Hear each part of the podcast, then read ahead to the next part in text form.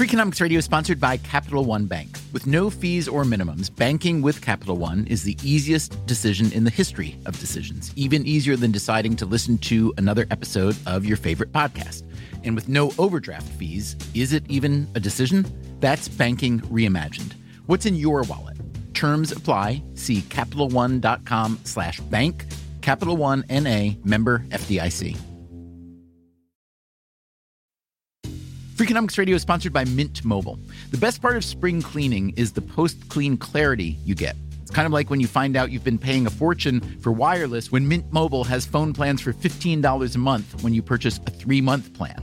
All plans come with high speed data and unlimited talk and text delivered on the nation's largest 5G network.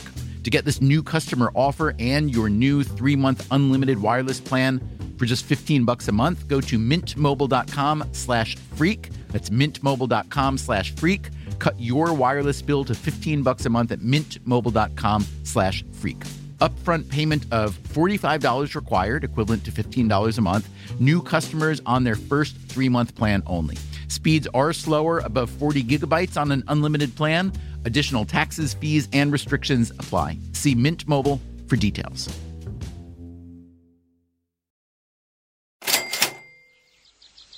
There won't be a word for college or professor, but I can say che aukasai pau aisi chikapiga kakakai bai.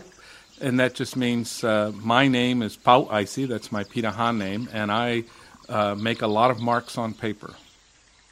Dan Everett is a college professor, a linguist. Off and on for the past 30 years, he's lived with a tribe in the Amazon called the Pirahã. I originally went to the Pirahã as a missionary to translate the Bible into their language, but over the course of uh, many years, uh, they wound up converting me, and I became a scientist instead and uh, studied their culture and its effects on their language. The Pirahã live in huts, sleep on the ground, hunt with bows and arrows. But what really caught Everett's attention is that they are relentlessly happy, really happy. This happiness and this contentment is, is really had a lot to do with me uh, abandoning uh, my religious goals and my religion altogether because they seem to have it a lot more together than most religious people I knew. But this isn't just another story about some faraway tribe that's really happy even though they don't have all the stuff that we have. It's a story about something that happened during Everett's early days with the tribe. He and his wife and their three young kids had just finished dinner. Everett gathered about 30 Pirahã in his hut to preach to them. I was still a very fervent Christian missionary, and I wanted to tell them how God had changed my life. So I told them a story about my stepmother and how she had committed suicide because she was so depressed and so lost. Uh, for the word depressed, I used the word sad. So she was very sad. She was crying. She felt lost. And and she shot herself in the head and, and she died. And this had a large spiritual impact on me. And I later became a missionary and came to the Pirahã because of all of this experience triggered by her suicide. And I told this story as tenderly as I could and, and tried to communicate that it had a huge impact on me. And when I was finished, everyone burst out laughing.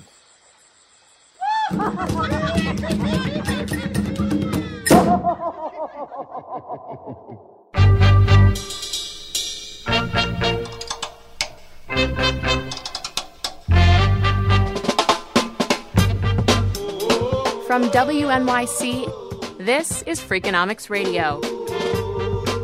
Today, the suicide paradox. Here's your host, Stephen Dubner. All right. So Dan Everett was sharing this sad, intimate story about his stepmother's suicide with the Pirahã. When I asked them, you know, why are you laughing? They said, she killed herself. That's really funny to us. We don't kill ourselves. You mean you people, you white people, shoot yourselves in the head? We shoot animals. We kill animals. We don't kill ourselves. They just found it absolutely inexplicable and without precedent in their own experience that someone would kill themselves. In the 30 years that Everett has been studying the Pirahã, there have been zero suicides. Now, it's not that suicide doesn't happen in the Amazon. For other tribes, it's a problem. And as I've told this story, some people have suggested that, well, it's because they don't have the stresses of modern life. But that's just not true. There's almost 100% endemic malaria among the people. They're sick a lot. Their children uh, die at, at, probably 75%. 75% of the children dying before they re- reach the age of five or six. These are astounding pressures. A group of people that laughs at suicide? It doesn't sound much like the U.S., does it? That suicide is painless. It brings on many changes. And I can take or leave it if I please. Suicide's not a laughing matter here, and it's not so rare either.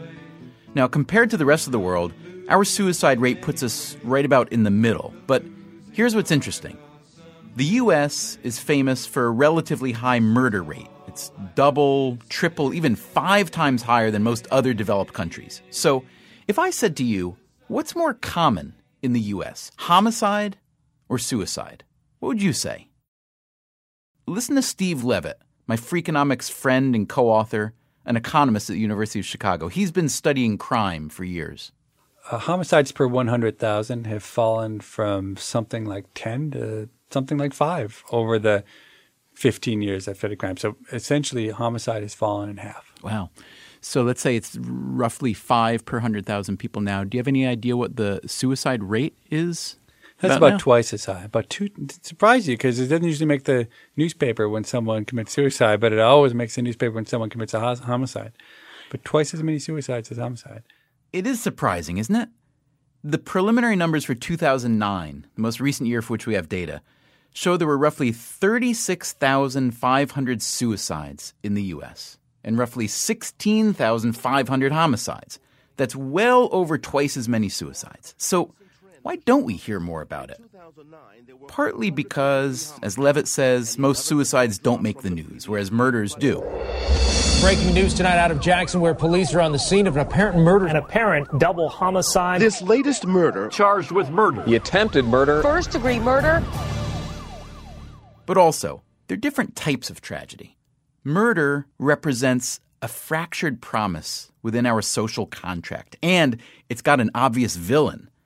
Suicide represents, well, what does it represent? It's hard to say.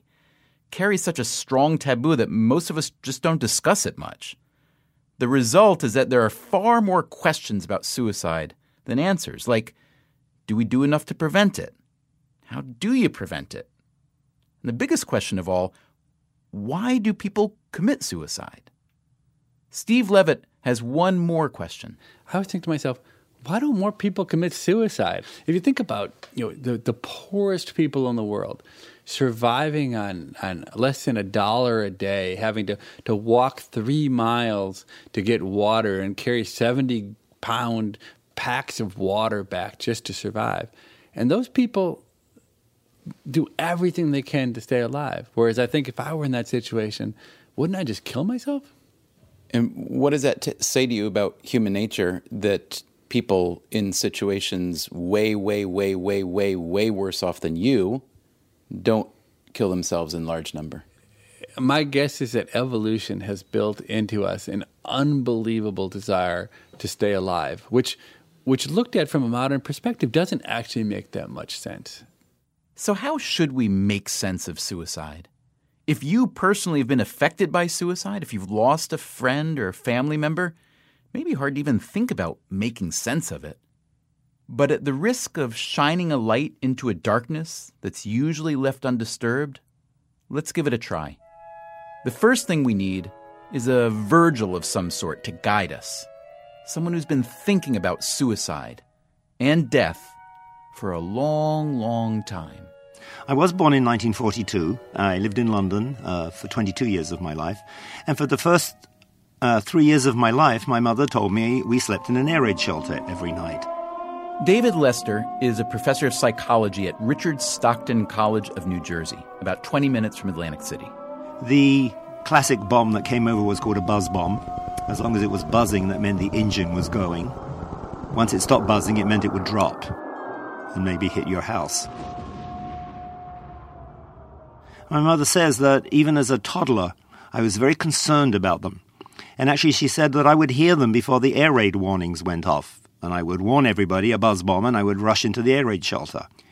Ten years ago, I remembered this picture of this little toddler who's very worried about buzz bombs and hiding from them, probably without a mature concept of death, but obviously perhaps laying the seeds of some interest that, that uh, manifested itself later in life.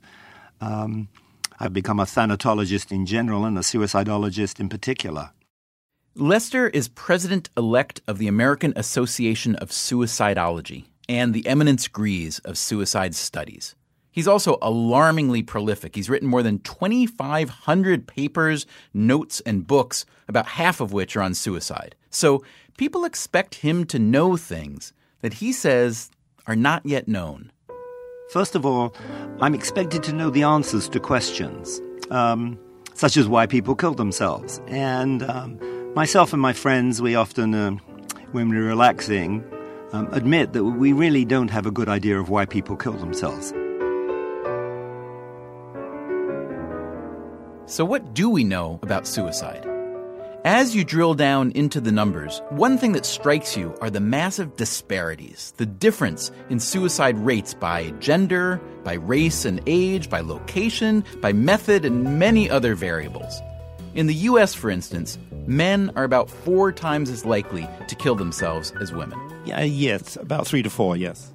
About 56% of men use a gun, compared to just 30% of women. Yes, men tend to use what we would call more active methods. That helps explain the gender gap since suicide by gun is usually successful. The primary method for women is technically called poisoning, usually some kind of overdose. The easy access to medications these days makes uh, medications an important method. For men and women, being unmarried, widowed, or divorced increases the risk. The most typical American suicide is a man 75 or older. But in that age bracket, where a lot of people are dying from a lot of things, suicide isn't even a top 10 cause of death. For people from ages 25 to 34, suicide is the second leading cause of death, and it's in the top five for all Americans from ages 15 to 54. In terms of timing, suicide peaks on Mondays. There is a Blue Monday effect but not, as many people suspect, around Christmas and New Year's. People do not kill themselves more on national holidays. There is a seasonal spike, but it's not in the long, dark days of winter. In fact, suicide rates peak in the spring in most countries. Um, it's as if you expect things are going to be better, and when they turn out not to be better, you're more likely to be depressed in a suicidal way. David Lester is willing to entertain any theory to examine any pattern. Interestingly, he's found that suicide and homicide are often perfectly out of sync with each other. Homicide spikes not on Mondays, but on the weekends, and on national holidays, and during the summer and winter. Homicide is also much more common in cities than in rural areas. For suicide, it's the opposite. Uh, the American suicide belt is comprised of about 10 uh, western states. It's sort of wide uh, longitudinal swath running from Idaho and Montana down to uh, Arizona and New Mexico.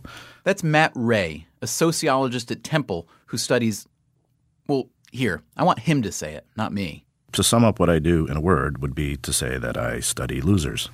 Um, and um, I am interested in those who uh, lose um, out on societal gains and out on opportunities. And um, it's another way of saying I'm interested in inequalities and stratification. Wray found what he is taken to calling the suicide belt. So, yes, the Intermountain West is a place that is disproportionately populated by middle aged and aging white men, single, unattached, often unemployed, with access to guns. Um, this may turn out to be a very powerful um, explanation and explain a lot of the variance that, that we observe. Um, it's backed up by the fact that the one state that is on par with what we see in the suicide belt is Alaska. All right, so now you can get a picture of the American who's most likely to kill himself an older white male who owns a gun, probably unmarried, maybe unemployed, living somewhere out west, probably in a rural area. Now, don't you want to know where aren't people killing themselves? Okay, so I'm standing in front of the Lincoln Memorial. Washington, D.C., our nation's capital, it's got the lowest suicide rate of any American city, just six per 100,000 people. We sent Veralyn Williams there to ask strangers a couple of strange questions. Do you know anyone that committed suicide? Personally, no. No. Do you know anyone that died of homicide? Yes. Yes, I do. I've got a son that's been murdered. Uh, I've got cousins that's been murdered. I've probably been to 100 wakes in the past year. But I can't tell you one person that I know that's committed suicide. Now, as we told you earlier, there are more than twice as many suicides each year in the U.S. as there are homicides. There are just three places where the homicide rate is higher than the suicide rate Louisiana, Maryland, and the District of Columbia. It's not a coincidence that these are also places with large African American populations. African Americans are only about half as likely to kill themselves as whites. When it comes to murder, meanwhile, African Americans are nearly six times more likely than whites to die. In our community, it's different. We have low rates of suicide and high rates of homicide. Why do you think that is? I think a lot of those homicides are probably suicides. Donna Barnes works at the Suicide Prevention Center at Howard University. It's very easy when you're stressed and you don't want to live anymore to put yourself in harm's way and somebody uh, will take you out. And many times we will externalize our frustration, meaning that we're taking, going to take it out on other people. And then you might have more folks, maybe from the dominant culture, who internalize your frustration and take it out on themselves. We have been socialized to believe that a lot of our um, disadvantages are based on our surroundings, racism, um, discrimination, and all of that. So it's really easy for us when we become frustrated and we look at what's going on around us to take it out on the environment and other people rather than ourselves. I asked David Lester if he had an explanation for the black white suicide gap. If you're white and uh, in psychological pain, um, what can you blame it on? It's like other people are doing well. Why aren't you doing well? Other people are happy. Why aren't you happy? Um, so maybe that uh, in part accounts for the higher suicide rate in whites as compared to African Americans, is because whites have fewer external causes to blame their misery for.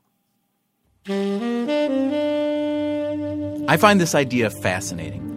As Lester is quick to point out, it is little more than an idea. It's pretty much impossible to prove. The fact is, we usually don't know much about what's going through a person's mind as they consider suicide.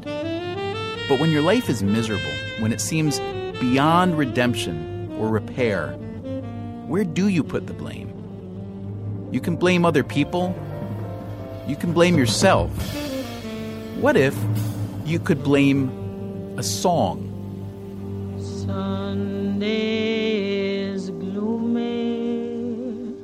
Coming up, places where suicide is epidemic and how it gets that way. Little white flowers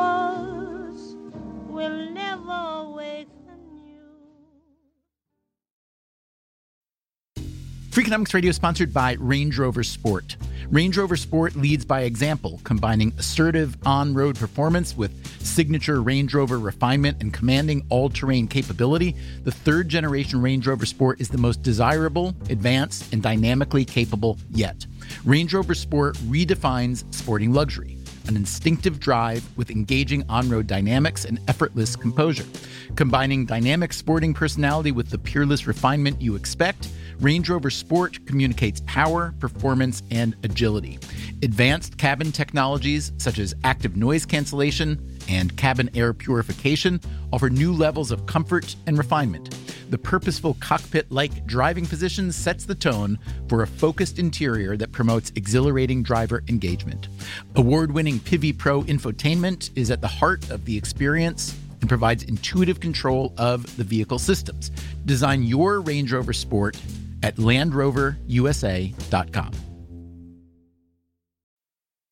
Freakonomics Radio is sponsored by Amica Insurance. Amica Insurance is all about empathy. They know your auto, home, and life insurance are more than just policies, Home insurance is about protecting the life you've built, auto insurance is there to protect you on the road ahead.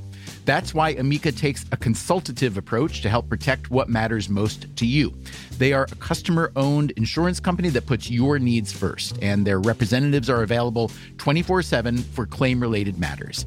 As Amica says, empathy is our best policy. What does it mean to be rich?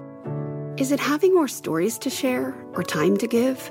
Is it being able to keep your loved ones close or travel somewhere far away? At Edward Jones, we believe the key to being rich is knowing what counts. Your dedicated financial advisor will take a comprehensive approach to your financial strategy to help support what truly matters to you. EdwardJones.com slash find your rich. Edward Jones, member SIPC. From WNYC, this is Freakonomics Radio. Here's your host, Stephen Dubner. As we said earlier, there are about 36,500 suicides a year in the U.S. That's an average of 100 a day. Now, the vast, vast majority of them you never hear about. They don't make the news. That's not an accident. For decades, sociologists have been studying the media's impact on suicide rates, and some say they've proven that a widely publicized suicide, when described in a certain way, can lead to copycat suicides, a suicide contagion. Here's reporter Sean Cole. All right, so we're going to have to go all the way back to 1774 when this novel came out. The Sorrows of Young Werther by Johann Wolfgang von Goethe. May 4th. How happy I am that I am gone. My dear friend. For those of you who have never read it, I had never read it, The Sorrows of Young Werther was written mostly as a series of fictional letters by a young dilettante artist named Werther. He travels to the countryside, falls in love with a girl who's already engaged, despairs, and then borrows two pistols from her fiance. They are loaded.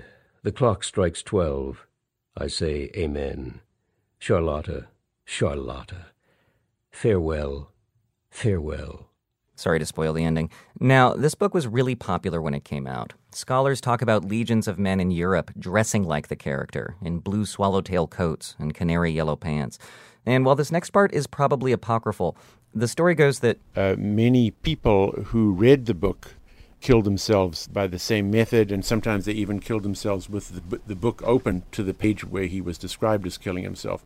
David Phillips is a sociology professor at UC San Diego and the father of imitative suicide research in America. In 1974, exactly 200 years after Werther was published, he released a seminal paper called The Influence of Suggestion on Suicide Substantive and Theoretical Implications of the Werther Effect my students and I were the first to provide modern large scale evidence that there is, in fact, such a thing as copycat suicide. And we called this, I called it the Werther effect. Now, Werther is a work of fiction, but the Werther effect focuses more on true stories about suicide. The theory goes that whenever the media runs with a big sensational suicide story, especially if the victim is famous, you can expect a bump in suicide rates. Phillips and Company gathered 20 years of suicide data, 1948 to 1967, from the National Center for Health Statistics. Then they combed through back issues of three major newspapers and honed in on front page suicide reports. The actress Carole Landis, Dan Burros, who ran the KKK in New York, uh, one of the most famous stars in Hollywood history, is dead at 36. Marilyn Monroe was found dead in bed. Under circumstances. Of course, this was back before all the conspiracy theories about how she died. Anyway, in 27 out of 33 cases like this, suicide rates were higher than expected for about two months following the story. So, for example, Marilyn Monroe died on August 5th, 1962. For the rest of that August, U.S. suicide rates were 10% higher than normal. How do we know that there's a 10% increase in August of 62? We're comparing the number of suicides in August of 62 with the number of suicides in August of 1961 and the number of suicides in August of 1963. So those other Augusts are the controls. That's right. In some cases, the bump was a lot smaller, but it's not so much the size, says Phillips, as the consistency. And it wasn't just suicides that went up after these media reports. You also get a spike in single car crashes after suicide stories. Huh. And you uh, see that the driver in the single car crash is unusually similar to the person described in the suicide story.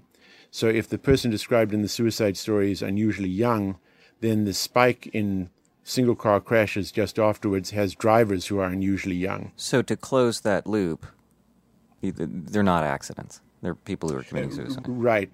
So all of these things together make it very difficult to think of an alternative explanation. But this is not to say people kill themselves because they read a big splashy suicide story in the paper. It's not uh, really about the causes of suicide. It's about the trigger of suicides. This is Thomas Niederkrotenthaler, an assistant professor at the Medical University of Vienna in Austria. About 10 years after that original study, the Werther effect hit Vienna in a big way there was a tremendous increase of subway suicides and suicide attempts on the Viennese subway in the early 1980s. In 1983, there was just one jumper in the Viennese subway, and that person lived. The next year, there were seven suicides by subway in Vienna, and the big Austrian papers ran graphic stories about them. In 1985, 13 jumpers, 10 deaths, more splashy articles. At the peak, in 1987, there were 11 successful suicide attempts in the Viennese subway and 11 unsuccessful, though granted, three of those were the same guy. Finally, the Austrian Association of Suicide Prevention told the press to tone it down. They issued a whole series of recommendations. Don't include the word suicide in the headline. Don't print pictures of grieving relatives. But you should also uh, mention helplines, helping op- opportunities for people in crisis. Amazingly, the Austrian media listened.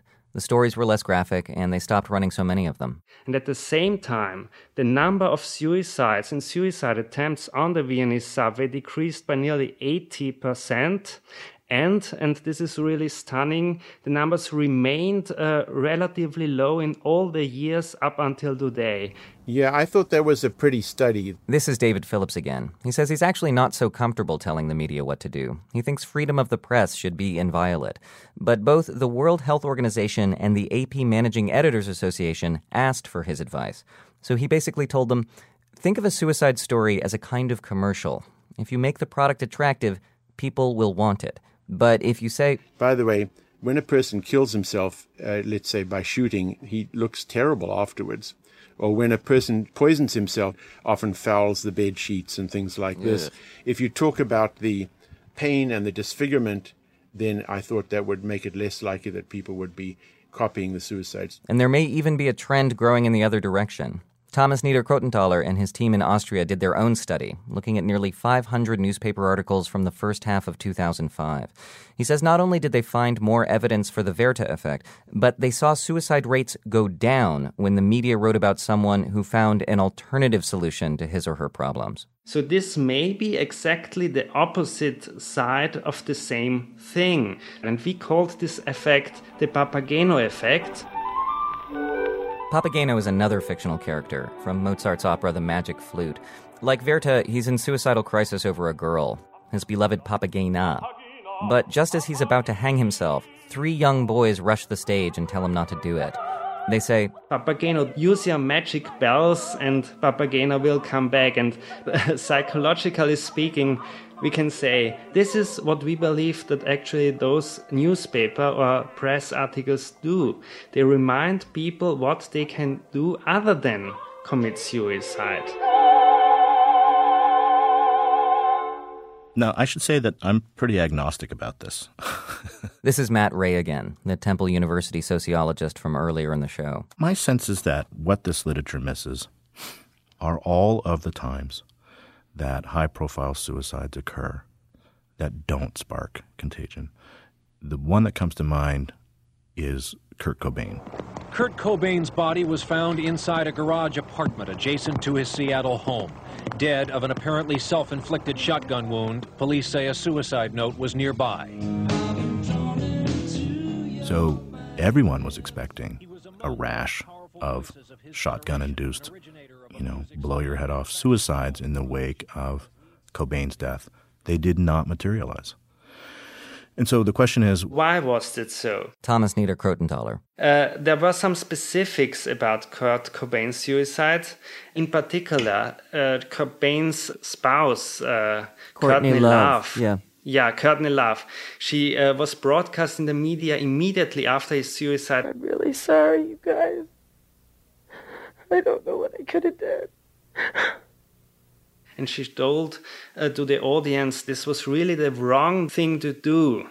And there is one uh, study actually from the US which showed that uh, reports that use negative definitions of suicide, so such as suicide is something that is stupid, that you should not do, that those reports are 99% less likely to identify a copycat uh, phenomenon than other reports. So listen suicide is something that is stupid, that you should not do. After all, I am the media. And this whole show is basically one big suicide article.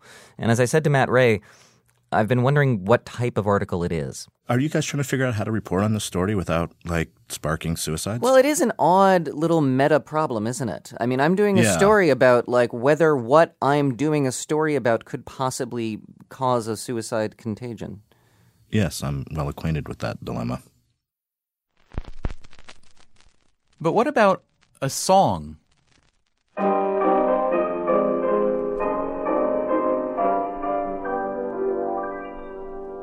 David Lester, the psychology professor, tells us about the time In the 1930s, two Hungarians wrote a song called Gloomy Sunday that was thought to precipitate a wave of suicides across Europe. Freakonomics radio producer Susie Lechtenberg went to Hungary. Szomorú vasárnap száz fehér virággal. Vártalak, kedvesem, Rezső Seress's piano still sits, rather benignly, in the restaurant in Budapest where he used to play his most famous song.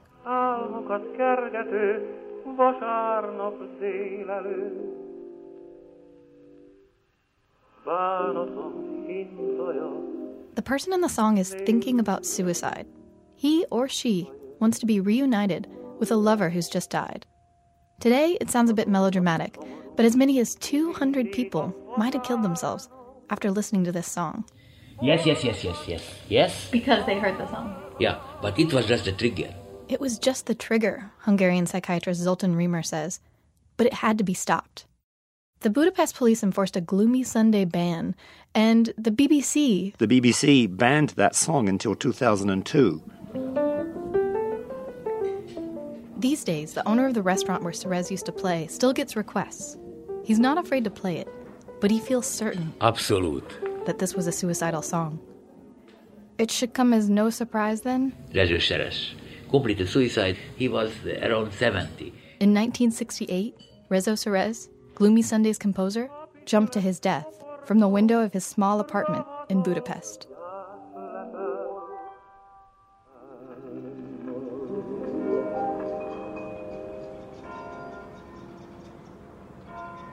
Unfortunately, this Hungarian suicide story isn't unique to this one man or this one song. Suicide has been epidemic in this country. For most of the last century, Hungary's had the highest suicide rate in the world. Right now, it's more than double the suicide rate in the United States. So, what is it about this place? Why are so many people killing themselves here? Oh, my husband. My husband was very handsome, great looking, very intelligent. Sylvia and Levente Ladomersky met at a concert. He was a neurologist, she worked in finance. He was cool, she says. They fell in love, married, had a daughter, but they didn't have a fairy tale ending. Levente's family had a history of mental illness. It was something he was afraid was in his blood. Before we married, um, we were sitting at the kitchen table, and he told me that if it ever happens to him, that he gets ill and he will need uh, treatment with drugs, then he will refuse the drugs, and if uh, he will never take drugs, he prefers dying because drugs, psychiatric drugs, will uh, change personality, and he wants to remain himself all the time. Levente's mental state deteriorated. He was hospitalized. A few years after, it happened to him exactly what he described. When he had a few moments alone, when doctors and nurses left his room, Levente Ladomersky hanged himself. Uh, my own suicide, I was able to kind of completely ignore. But my husband is somehow still with us. My own suicide was something I was able to completely ignore. Sylvia tried to kill herself years before she and Levente met, but she says she didn't want to die. It was a cry for help more than anything else.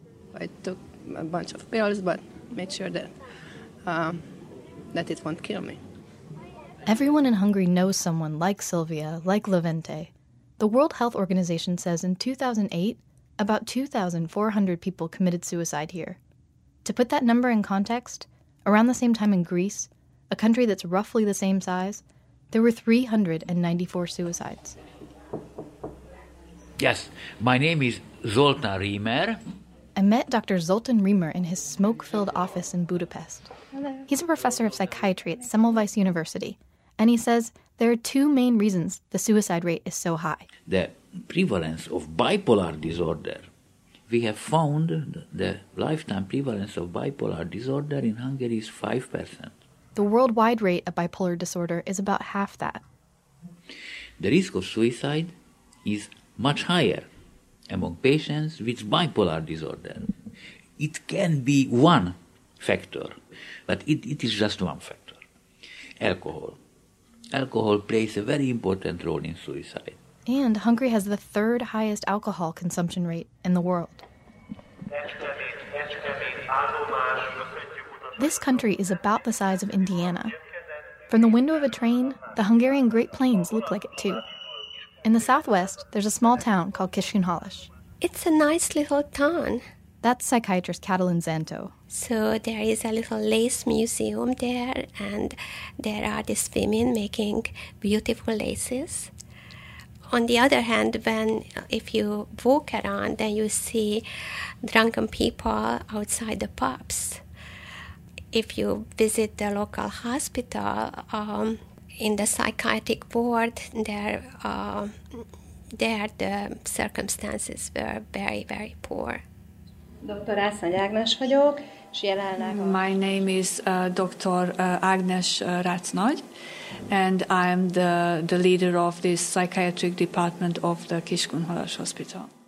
Until 2005, Kiskunhalas was the epicenter of suicide in Hungary. Suicide in this town was double the national rate. As one cultural critic put it, living here was like living on psychic death row. A tágabb családban több mint tíz öngyilkos. I've seen a family. It was a big family, and there were more than 10 suicides in the family. In 2001, Dr. Agnes Ratsnoj and a colleague began 100 psychological autopsies, meaning they interviewed families in depth after a loved one had committed suicide. 100 esetből 67 esetben. In um, 67 there was mood disorder and 60 alcohol. And of course there were overlaps as well, but this number is huge. This was part of a study that ran for five years in Kiskunhalas. Dr. Katalin Szanto and colleagues trained 28 of the town's 30 general practitioners in suicide prevention. They set up a suicide hotline and made low cost antidepressants available to residents. Then they compared their results to a neighboring town, a control group.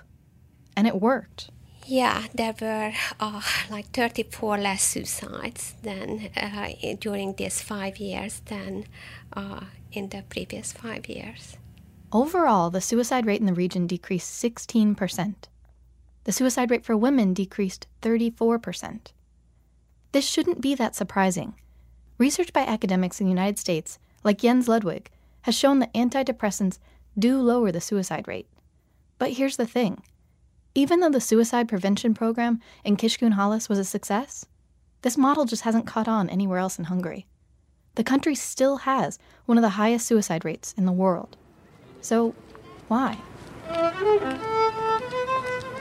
Well, we can see a part of the bridge, the Margaret Bridge. Back in Budapest, everywhere you walk, there are musicians playing classical music in the streets. The Margaret Bridge stretches over the Danube, which is the lifeblood of this city. It's stunning, but it's also the place where many Hungarians have jumped to their death. I met psychiatrist Bela Buda on the banks of the river. I am uh, 73. I was born uh, and lived in Budapest in all my life. He looks exactly how you want someone named Buda to look graying, rotund. I've been told he speaks 17 languages.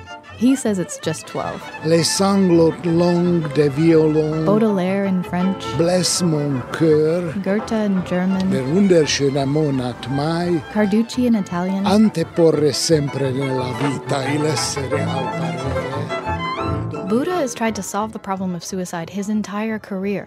He started the first suicide hotline in the country. He worked in psychiatric wards when the suicide rate was soaring. But he says this problem is hard to solve because a lot of people here don't see anything wrong with suicide. The Hungarian uh, general opinion is very favorable towards suicide. If somebody commits suicide, then it is commented as a brave act.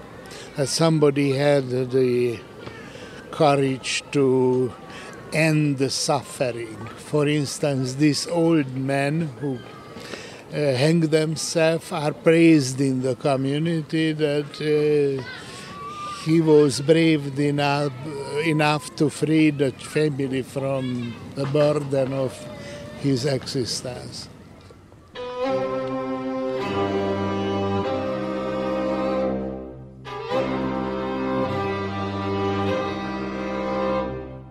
Coming up, is it your responsibility to try to stop a stranger from killing himself? And what do you call someone who considers suicide a rational act?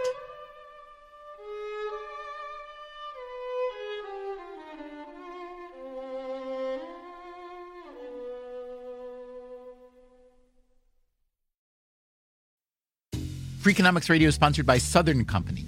Southern Company has a vision of a resilient energy future, and every day they put it in motion. They are investing in carbon free nuclear, along with wind and solar power, as part of their balanced approach in the transition to a net zero future. They are creating jobs, helping communities thrive, and meeting demand for carbon free energy that is affordable, reliable, and safe for all. They are committed to working towards an even better tomorrow. Learn more at southerncompany.com. Freakonomics Radio is sponsored by FedEx. Dear small and medium businesses, no one wants happy customers more than you do. So you need a business partner just like you, like FedEx, who understands your passion for serving your customers because they have the same commitment towards you. That's why FedEx offers you picture proof of delivery, packageless, and paperless returns as well as weekend home delivery to 98% of the U.S. population on Saturday and over 50% on Sunday. See the FedEx service guide for delivery information. Trust FedEx for timely deliveries. See what FedEx can do for your business. Absolutely, positively FedEx. Take your business further with the smart and flexible American Express Business Gold Card. It offers flexible spending capacity that adapts to your business. You can also earn up to $395 in annual statement credits on eligible purchases at select business merchants. That's the powerful backing of American Express. Terms apply. Learn more at americanexpress.com slash business gold card.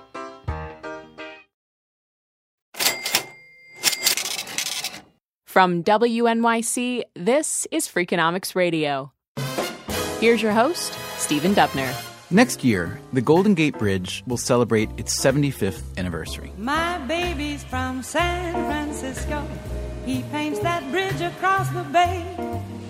You'll hear all kinds of tributes to it, all kinds of facts and figures. But one number you probably won't hear, at least in the official proclamations, is the suicide toll. Since the Golden Gate Bridge opened, more than 1,400 people have killed themselves by jumping off it. There is another place that now attracts more suicides each year the Aokigahara Forest in Japan. But historically, the Golden Gate is still the world's number one suicide spot. Last year alone, 32 people jumped and died. Now, it should be said that every weekday, about 5,000 people walk across the bridge and don't jump, and 100,000 cars cross it every day. Cars with drivers like. Here, I'm, I'm going to let him pronounce his name.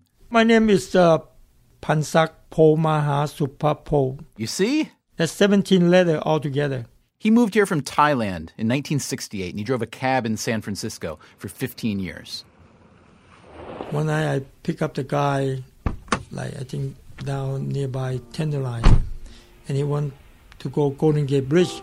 Close to 11 o'clock at night. I say, okay. So I drove on Franklin Street. He said, you wouldn't ask me why I go go to the Bridge at this late. I said, no.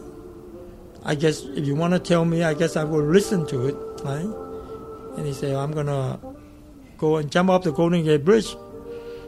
I said, okay.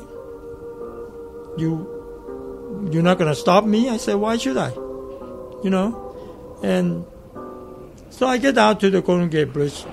I think the fare was like seven dollars something that time. And he look his wallet, he found a ten dollar, right? So he gave it to me another ten dollar. So I turned around, I told him, I said, I don't think you need any change. He said, I, he said, well, I guess you're right. I don't need any change. I said, okay. So I let him off at the, on the side of the bridge. So once he get off, I turn around the cab. I call my dispatcher. I told him, why don't you call the highway patrol over there? And he did. Maybe, I don't know, maybe I was too, too cool to him. I don't know what happened, if he really gonna jump.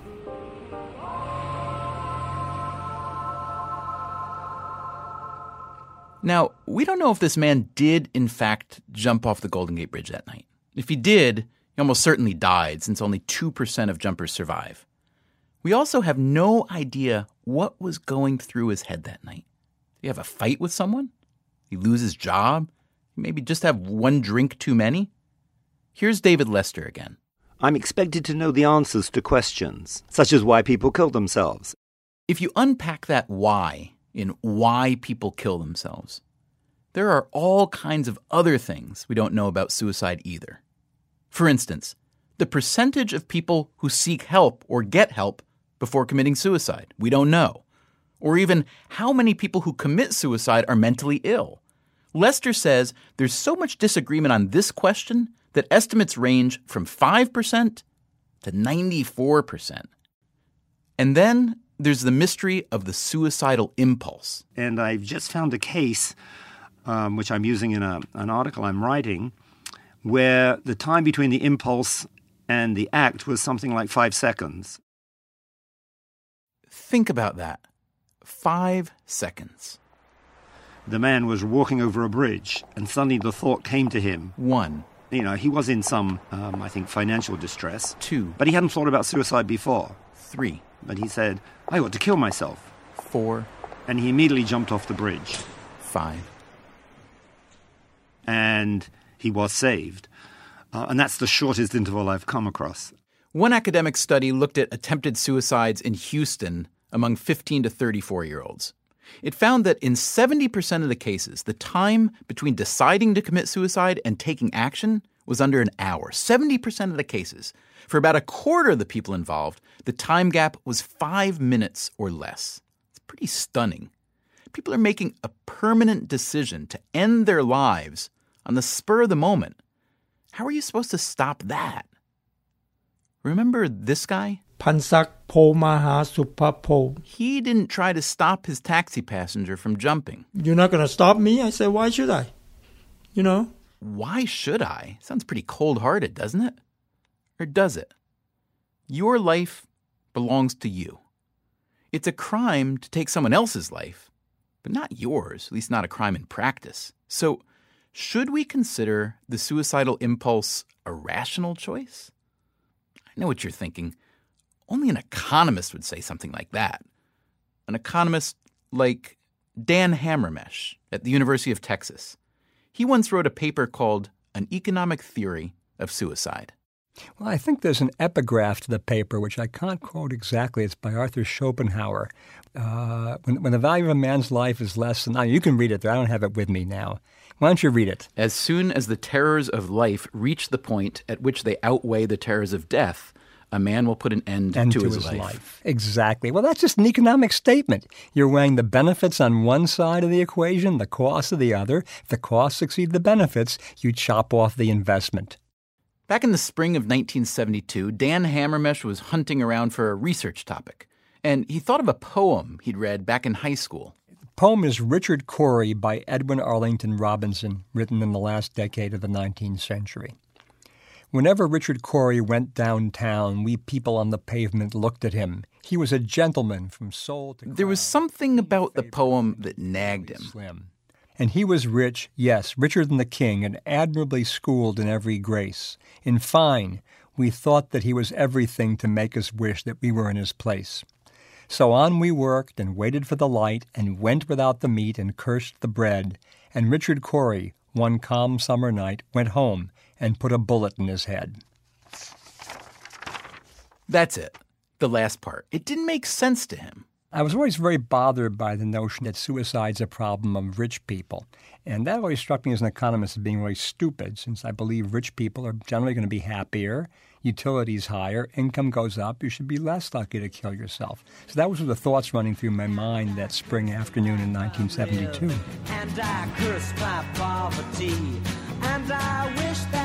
That I could be Richard Cory. So Dan Hamermesh did what economists do. He wrote a model to determine the conditions under which suicide might be considered a rational choice. He came up with three predictions. Suicide, one, rises with age, two, falls as income increases, and three, falls if your desire to live is high. It's nothing so radical, but at the time, no one had tried anything like this. Then Hamermesh plugged some suicide data from the World Health Organization into his model. His predictions were right. He also calculated the opportunity cost of a suicide. A 50 year old person and a 70 year old person have different expectations of future happiness, income, and so on. So the price of suicide is higher for the 50 year old. But whether it makes economic sense for either person to commit suicide depends on what economists call the utility function, how much you value your life. So it all goes back to the Schopenhauer quote at the beginning of Hamermesh's paper. As soon as the terrors of life reach the point at which they outweigh the terrors of death, a man will put an end to his life. Hammermesh may have been the first economist to wrestle with suicide in this way, but he was hardly the first to intellectualize it. Plato, Aristotle, the um, Greek and Roman Stoics, the early church fathers, and on up to um, Durkheim and Freud. Margaret Battin, sometimes called Peggy, is a professor of philosophy at the University of Utah. Plato, she says, argued that suicide was wrong in some cases, not wrong in others. Aristotle thought it was cowardly, an offense to society. Stoics, on the other hand, thought that suicide was the act of the wise man. This is not done in desperation or agitation or depression or any of the things that we ordinarily assume, uh, associate with that term, but it's the reflective, responsible act of the genuinely wise man. For the Stoics, suicide was a procedure. People who wanted to commit suicide would plead their case before magistrates to get permission. The magistrates kept a supply of hemlock on hand. Whoever no longer wishes to live shall state his reasons to the Senate, and after having received permission, shall abandon life. If your existence is hateful to you, die. If you are overwhelmed by fate, drink the hemlock. If you are bowed with grief, abandon life. Let the unhappy man recount his misfortune, let the magistrate supply him with the remedy, and his wretchedness will come to an end. But going forward in history, this was hardly the mainstream view. Christianity held that suicide is a sin. Dante set aside one ring of his inferno for suicides. Fast forward about 700 years, and we're still firm in our moral stance. We can't really consider suicide a rational choice, can we? We would wake up to the sound of it, uh, her typing at an astonishing speed on her Smith Corona typewriter. Margaret Heilbrun is talking about her mom. Carolyn Heilbrun was a Virginia Woolf scholar at Columbia. She wrote mystery novels on the side. She was famous for making grand pronouncements, for saying outlandish things. A partner of mine um, enjoyed drinking Stolichnaya vodka, so she took to having it on hand, but she insisted on calling it Solzhenitsyn vodka. And she knew it wasn't, but she just, you know, I'll go get the Solzhenitsyn. so it was the same with her once she started saying that she would kill herself when she reached a certain age. Um, but it was another of those sort of pronouncements. And one thought, oh, well, mommy's prone to pronouncements. Carolyn Heilbrun had decided that by the time she turned 70, she would have accomplished what she could accomplish. She would have had enough of life, and she'd end it. Her family, her husband, and her three grown kids, they weren't quite sure what to make of this. It was a relief when her 70th birthday came and went without a suicide. Apparently, she had changed her mind. She even wrote a book called The Last Gift of Time Life Beyond 60. Her daughter says she took a lot of pleasure in life, even the small things. She loved gifts, and it was quite easy to please her with a gift.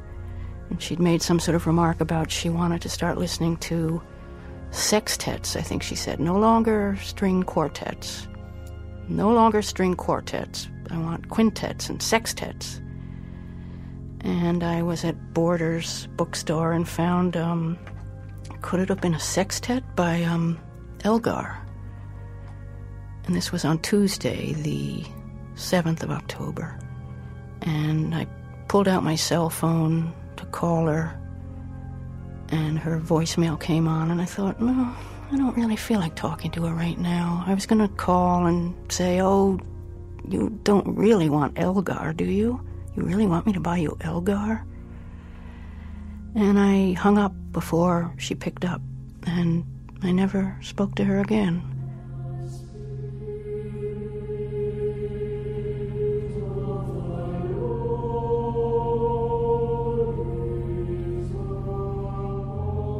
Carolyn Heilbrun waited until she was 77.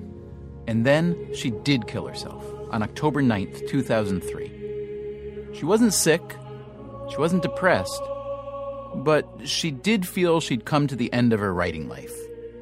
And that was that. She left a note out in the foyer um, that said, uh, The journey is over, love to all. Carolyn. Did anyone know that she was planning to kill herself now? Did your father know, for instance? Oh, no, he didn't know. Your father, he was an economist, yes? Yes. So economists are practiced in the art or science or whatever it is of, of what's known as rational thinking. Uh, here is the wife of an economist, your mother, who seems to have um, approached suicide, or at least life and the end of life, as a rational decision. Did you see it that way, or no? No, I, I, I think it's if you're mortally ill and in great pain, I can see seeking to end your life. But no, I, I think it was unreasonable, irrational of her. But I, I, I think she felt it entirely reasoned out and rational.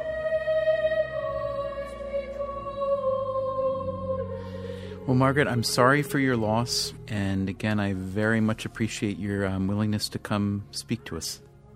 Oh, well, thank you.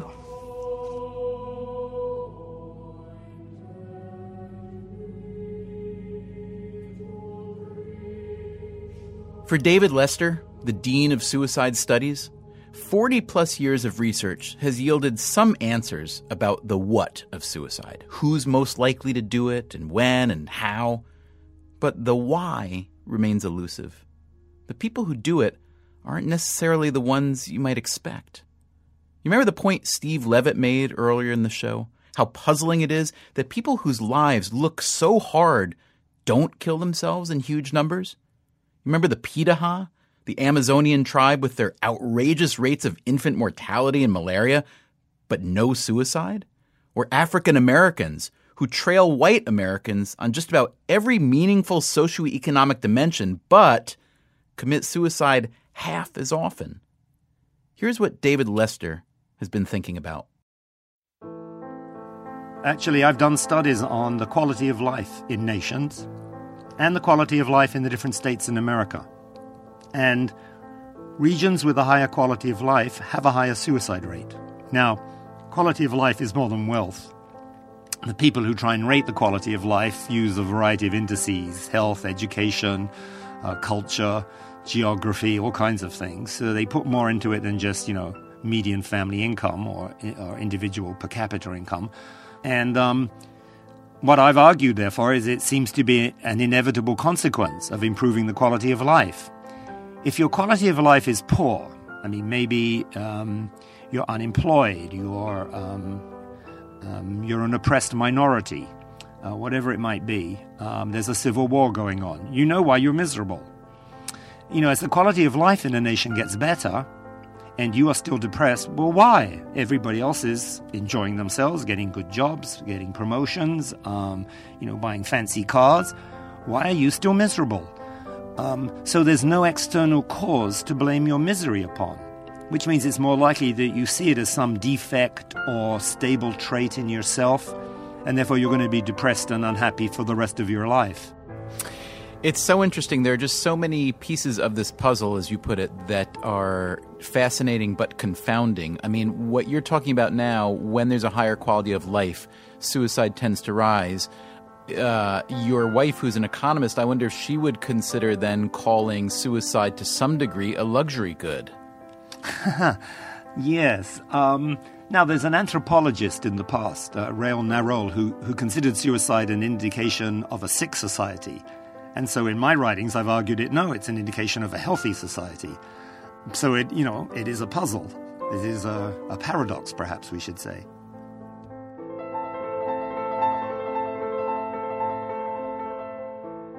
Freakonomics Radio is produced by WNYC, APM, American Public Media, and Dubner Productions.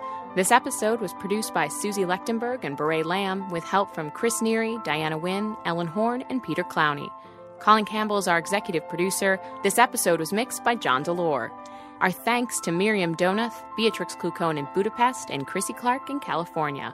If you want more Freakonomics Radio, you can subscribe to our podcast on iTunes or go to Freakonomics.com, where you'll find lots of radio, a blog, the books, and more.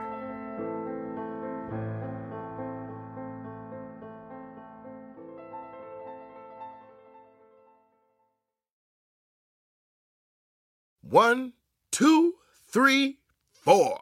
Those are numbers. But you already knew that. If you want to know what number you're going to pay each month for your car, use Kelley Blue Book My Wallet on Auto Trader. They're really good at numbers. Auto Trader. The living room is where you make life's most beautiful memories. But your sofa shouldn't be the one remembering them. The new life resistant, high performance furniture collection from Ashley is designed to withstand all the spills, slip ups, and muddy paws that come with the best parts of life.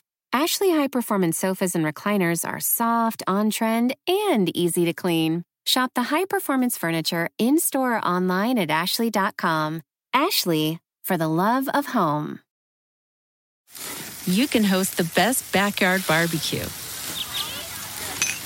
when you find a professional on Angie to make your backyard the best around. Connect with skilled professionals to get all your home projects done well. Inside to outside, repairs to renovations. Get started on the Angie app or visit Angie.com today. You can do this when you Angie that.